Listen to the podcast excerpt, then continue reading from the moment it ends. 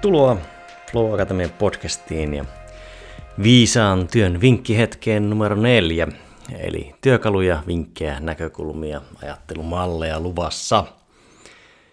Tämän kerran teemana reflektio on viisaan työn ytimessä.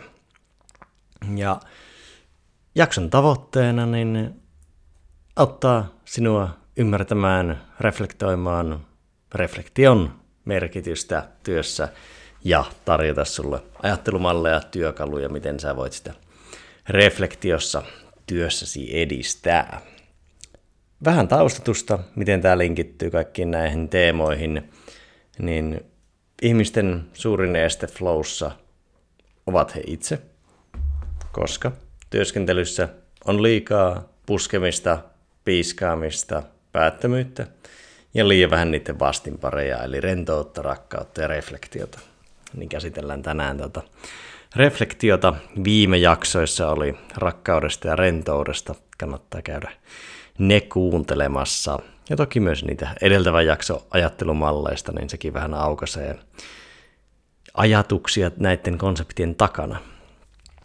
Mutta sitten, miten nämä linkittyy, niin tosiaan rentous toteutuu toiminnassa – rakkaus suhtautumisessa, suhteessa ja asenteessa toimintaan ja reflektio sitten sen toiminnan havainnoinnissa. Eli miten me luodaan selkoa ja kokonaiskuvaa siitä, siitä mitä tapahtuu. Ja miten tästä vielä linkittyy muuhun niin kuin Flow Akatemian sisältöön, niin Flow ja Työnimu on viisaan työskentely sivutuotteita, eli ne on Viisas työskentelyn tavoite, flow-sivutuote ja työkalu niihin pääsemiseksi on valmentavan otteen, itsensä johtaminen ja viisaan työn ydintekijöitä ovat rentous, rakkaus, reflektio, joita me sitten sillä valmentavalla itsensä johtamisella pyritään tavoittelemaan ja samalla luontaisesti sitä viisasta työskentelyä. Mutta sepä näistä linkityksistä. Mennään reflektioon mä meinaan sillä sitä, että määritelmänä, että reflektio on kykyä pysähtyä, vastaanottaa palautetta ja hahmottaa kokonaiskuvaa. Ja se on vähän niin kuin peili siihen, mitä me tehdään, eli me tarkastellaan jotain aiempaa kokemusta, jotain ilmiötä, jotain toimintaa, ja se on esimerkiksi peili työn kontekstissa siihen, että me voidaan meidän tavoitteita ja suunnittelua, kun me ollaan asetettu tavoitteita, suunniteltu, tehty asioita, niin siinä on tavallaan semmoinen oppiva palautesilmukka, eli reflektio tarjoaa peilausta siihen, mitä me tavoiteltiin tai odotettiin, miten se toimi.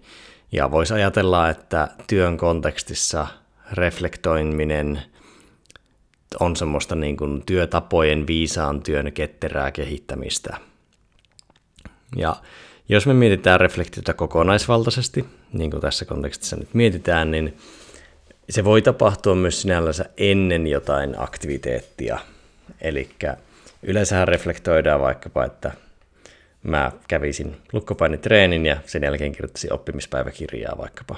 Niin se on niin kuin yleensä semmoista suoraa kokemuksen reflektointia, mutta sitten mun mielestä sekin on reflektointia, että jos sä asetat tavoitteita tai teet suunnitelman jostain, niin sä pysähdyt, hahmotat kokonaiskuvaa, vastaanotat tai niin kuuntelet palautetta siinä, että missä nyt mennään, mitä aiemmin tapahtunut, mihin kannattaa jatkossa suunnata. Ja mun mielestä sekin on reflektiota. Se vaan tapahtuu vähän, ei siinä ehkä perinteisessä formaatissa kuin, tai perinteisessä järjestyksessä kuin yleensä ajatellaan, että on toiminta ja sitten reflektio. Ja mihin ilman reflektoijata päädytään, niin jos sä et hahmota kokonaisuutta ja toiminnan vaikutuksia, niin typeryys on lähes väistämätöntä. Ja ehkä vielä semmoinen reflektiosta, että kun me ei aina voida ottaa täydellistä suuntaa, niin on joskus vaan parempi lähteä liikkeelle ja korjata suuntaa matka-aikana, niin reflektio mahdollistaa sitä kurssin korjaamista. No sitten, reflektion ydintekijöitä. Kolme tekijää, ekana kokonaiskuvan hahmottaminen. Ja jos me ei hahmoteta kokonaisuutta, niin me päädytään usein osa optimoimaan ja toimimaan typerästi. Esimerkki osa optimoinnista yksilötason työssä olisi vaikkapa täyttää koko päivät teho tosi tehokkaasti minuutin tarkasti tiimispalavereita, koska niitä mahtuu etänä niin paljon. Kokonaisuuden kannalta se pakka usein vähän romahtaa ja kokonaisuus kärsii. Ja usein tuo niin kuin kokonaiskuvan hahmottaminen tarvitsee sitä, että me päästään niin kuin ottamaan uutta perspektiiviä, muuttamaan meidän perspektiiviä ottamaan uutta näkökulmaa. Ja mitä isommasta reflektiosta on kyse, niin sitä enemmän me yleensä tarvitaan sitä etäisyyttä ja pysähtymistä. Ja toinen ydintekijä onkin tämä pysähtyminen.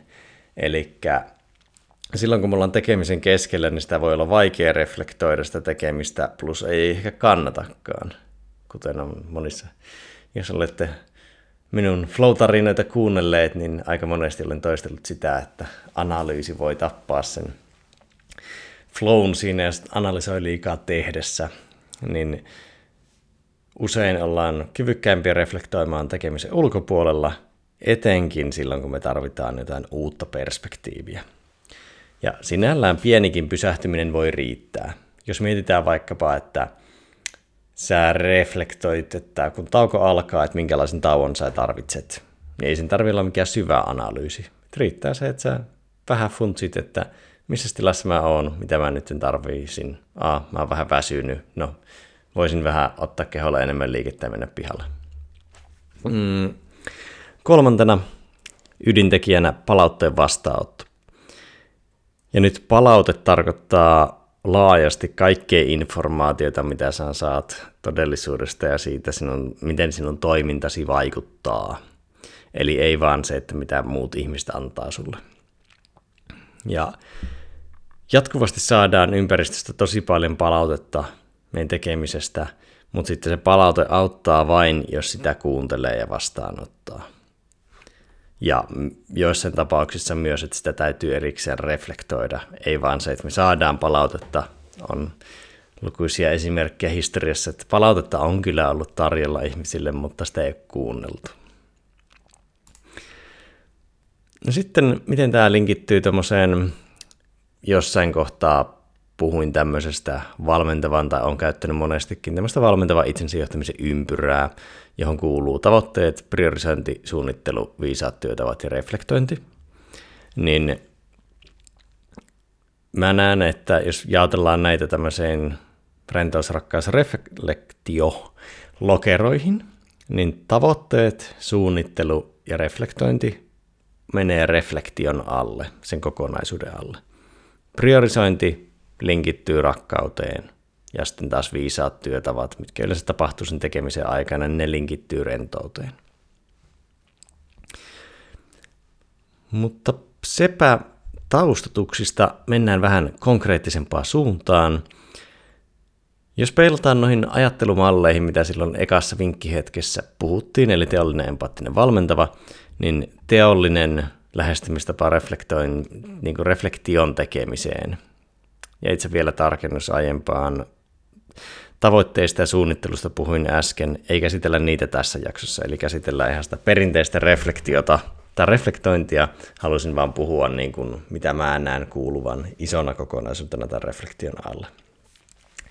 Niin nyt siihen itse reflektointiin, niin teollinen tapa suhtautua siihen, että ei tehdä, ja, tai jos tehdään, niin fokusoida vain negatiiviseen, empaattinen ei tehdä tai fokusoidaan vain positiiviseen. Ja valmentavassa otteessa taas se, että olisi niin avointa, eli sekä hyviä, että kehitys, hyviä että kehityskohteita, ja myös se olisi holistista se reflektio, että se ei vaan ole tiettyyn näkökulmaan painottunutta.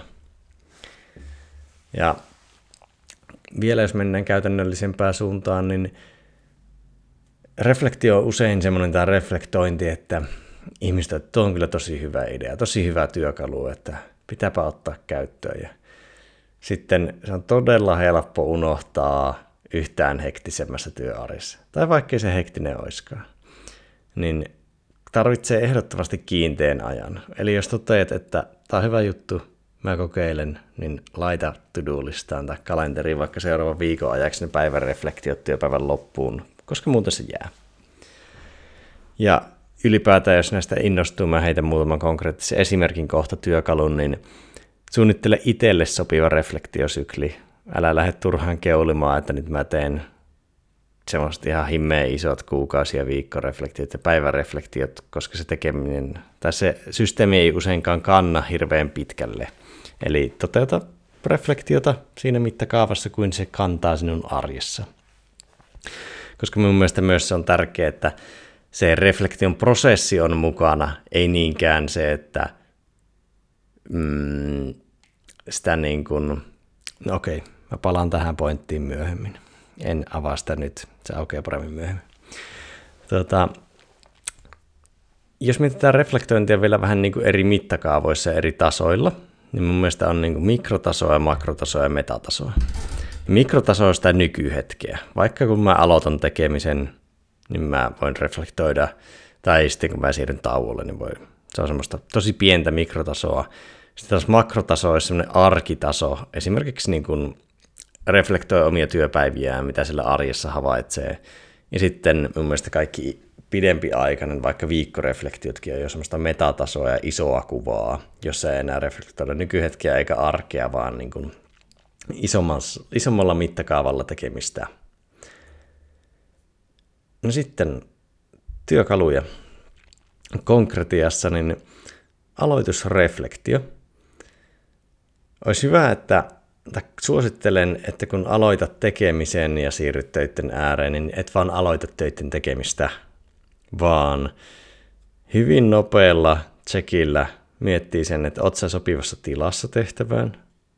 Käsiteltiin tätä rentousjaksossa paljon kattavammin, että mitä se sopiva tila tehtävään tarkoittaa, mutta sen tsekkaaminen sitten, onko minun intentio kirkas, koska Tämä tuntuu tosi pikkujutulta, mutta jos sulla ei ole selkeää intentiota, mitä sä teet, niin se tekeminen karkaa ja niiden harhapolut lisääntyy ja ainakin harhapolkujen kestot lisääntyy. Et moni, jos on meditaatiota harrastanut, niin on varmaan huomannut, että jos ei ole intentiota vaikkapa tarkkailla hengitystä, niin on niin kuin ne harharetket, mihinkä ajattelu harhailee, niin se on paljon pidempää. Mutta jos sulla on selkeä intentio, niin se huomio paremmin palaa siihen intention pariin. Eli semmoinen pikku tsekki, mitä tässä ollaan tekemässä. Ja sitten mahdollisesti tarpeen vaatiessa myös sitä miettiä, että onko mä minimoinut häiriöt. Että onks, pystynkö mä keskittymään siinä mittakaavassa kuin haluan tähän hommaan taukoreflektiot, niin voi miettiä, jos miettiä vähän universaalimmin, niin suosittelen kyllä, että kaikilla tietotyöläisen niin poistuu kaikilla tauolla ruotujen äärestä, antaa keholle liikettä. Mutta sitten niin ei mun mielestä kannata kaikkia taukoja pitää samalla tavalla, koska ne tarpeet voi olla täysin erilaisia nyt tai 45 minuutin päästä. Eli miettii, missä tilassa mä oon ja mitä mä tarvitsen just nyt. Et jos mä oon tosi väsynyt, niin sitten ehkä ulkoilmaa, enemmän keholle liikettä, mm, sosiaalisuutta, ehkä älylääkkeitä, kuten kofeiinia. Ja sitten taas, jos mä oon tosi ylikierroksilla, niin sitten vaan vähentää aistiärsykkeitä, on vaikka hetken silmät kiinni, hengittää rauhassa. Ja sitten makrotason esimerkki, niin päiväreflektio. Ja monesti tuntuu, että kuulen sitä, että joo, ei ole aikaa reflektoida, niin sitten tulee kysyttyä, että no miksi et sä käyttäisi yhtä minuuttia päivässä siihen, että sä voisit työskennellä loput 449 minuuttia viisaammin. Niin, ja ei tarvitse lähteä syvään analyysiin. Eli semmoinen yksi, kaksi minuuttia riittää, semmoinen nopea, intuitiivinen, että mikä edisti työskentelyä, mikä jarrutti ja mitä mä opin. Ja tämäkin on tärkeää, että siinä on tuo sekä posipuoli, mikä onnistuu ja mitä kehitettävää. Ja sitten siihen voi halutessaan lisätä siihen päiväreflektioon joku, vaikka se on oma joku seurattava kehityskohde. Et jos keskittymisen kanssa haastetta, niin voi vaikka listata, että mitä, mm, mikä häiritsi keskittymistäni. Ja en kasvattaisi sitä päiväreflektiota mitenkään suureksi, vaan pitäisin sen mahdollisimman niin kuin minimissä pienenä napakkana, että sitä tulee tehtyä. Ja myös tärkeää, että sitä niin kuin, tulee kerrytettyä sitä dataa ja niin kuin, tehtyä sitä reflektioinnin prosessia, että niin kuin, tulee tiedoiseksi niistä omista arjen tavoistaan. Ja mun mielestä sillä ei tässä vielä ole niin väliä ainakaan alkuun, että teet sä joka päivä, tai en, en edes suosittele sitä, että joka päivä sä pyrit jo luomaan niin kuin suunnitelman, jolla sä jalkautat ne reflektioiden opit. Vaan se, että reflektoit, keräät dataa, voit vaikka viikkoreflektioyhteydessä tai kuukausireflektioyhteydessä miettiä, että onko siellä päiväreflektiossa jotain poimittavaa. Ja ettei sitten tulisi semmoista raskasta himmeliä, ja ehkä poimisi sitten vaikka viikkotasolla, kuukausitasolla niitä juttuja, mitkä oikeasti toistuu ja mitkä on tärkeitä, tai tuntuu olennaisilta, eikä sille, että joka päivä tekee sitten semmoisen, mitä opin, ja nyt tämä oppi pitää jalkauttaa. Vaan se on niin semmoista arin poimintaa. No sitten laajemmat reflektiot, niin tästä nyt ei ehkä konkreettisempaa esimerkkiä, mutta jos mietitään vaikka viikko- tai kuukausitasoa, niin usein niihin liittyy semmoinen tsekkaus, missä mennään isossa kuvassa, ehkä määrä, ja la, määrä tai laatumittarit, niiden seuranta, ja sitten myös se, että tulisi peilattua niitä tavoitteisiin, prioriteetteihin, tai peilattua niitä tavoitteita ja prioriteetteja, että onko ne edelleen relevantteja, tarkoituksenmukaisia ja mahdollisesti tuunataan niitä. No sitten vielä vinkki tuohon palautteeseen, niin, ja nyt puhutaan ihan ihmisiltä saatavasta palautteesta, niin tämä voisi olla eläimiltäkin. No toki ihmiset on eläimiä. No niin, nyt mennään semantiikkaan asiaan. Tota, aktiivinen palautteen pyytäminen. Eli että pyytää niiltä kollegoilta, asiakkailta, ihmisiltä, kenen kanssa tekee työtä, niin pyytää sitä palautetta, niin silloin sitä yleensä saa. Tosi itsestäänselvyys, mutta niin kuin, ei sitä tule vaan aina tehtyä. Eli tämän vinkkihetken kuultua niin pyydä joltain palautetta. Ja sitten toisena myös se, että aktiivinen palautteen antaminen, koska sitä enemmän sä yleensä saat palautetta, mitä enemmän sitä, sä annat sitä muille. Niin tämmöisiä vinkkejä, työkaluja reflektointiin. Ja jos sisältö resonoi, työkalut, ajattelumallit tai itselle mahdollisesti viisaantyön pelikirjan rakentaminen, niin tervetuloa viisaantyön päiviin. Niitä on sekä yksilöille, yksilöilmoittautumisen avoimia päiviä sekä livenä Helsingissä että etänä. Ja sitten voi myös omalle tiimilleen tämmöisen päivän varata. Tai sitten jos haluaa näistä teemoista muuten valmennuksia, puheita omalle työyhteisölle buukata, niin käykää kurkkaamassa vaan flow-akatemi.fi tai laittakaa meikäläiselle soittaen. Hei, kiitos tästä. Kuullaan tulevien podcastien parissa ja aiempia vinkkihetkiä voi tuolta flow-akatemi.fi käydä kurkkimassa. Siellä ajattelumalleista, rentoudesta, rakkaudesta löytyy vanhat sisällöt sekä niin kuin videona, tekstinä että podcastina. Hei, kiitos kun tulit tänne asti. Erittäin mukava, kun olit taas mukana. Toivon syvästi, että saat poimittua jotain, millä tehdä omasta työstä viisaampaa ja virtaavampaa. Palataan seuraavassa. Olkoon Flow kanssasi. Kiitos.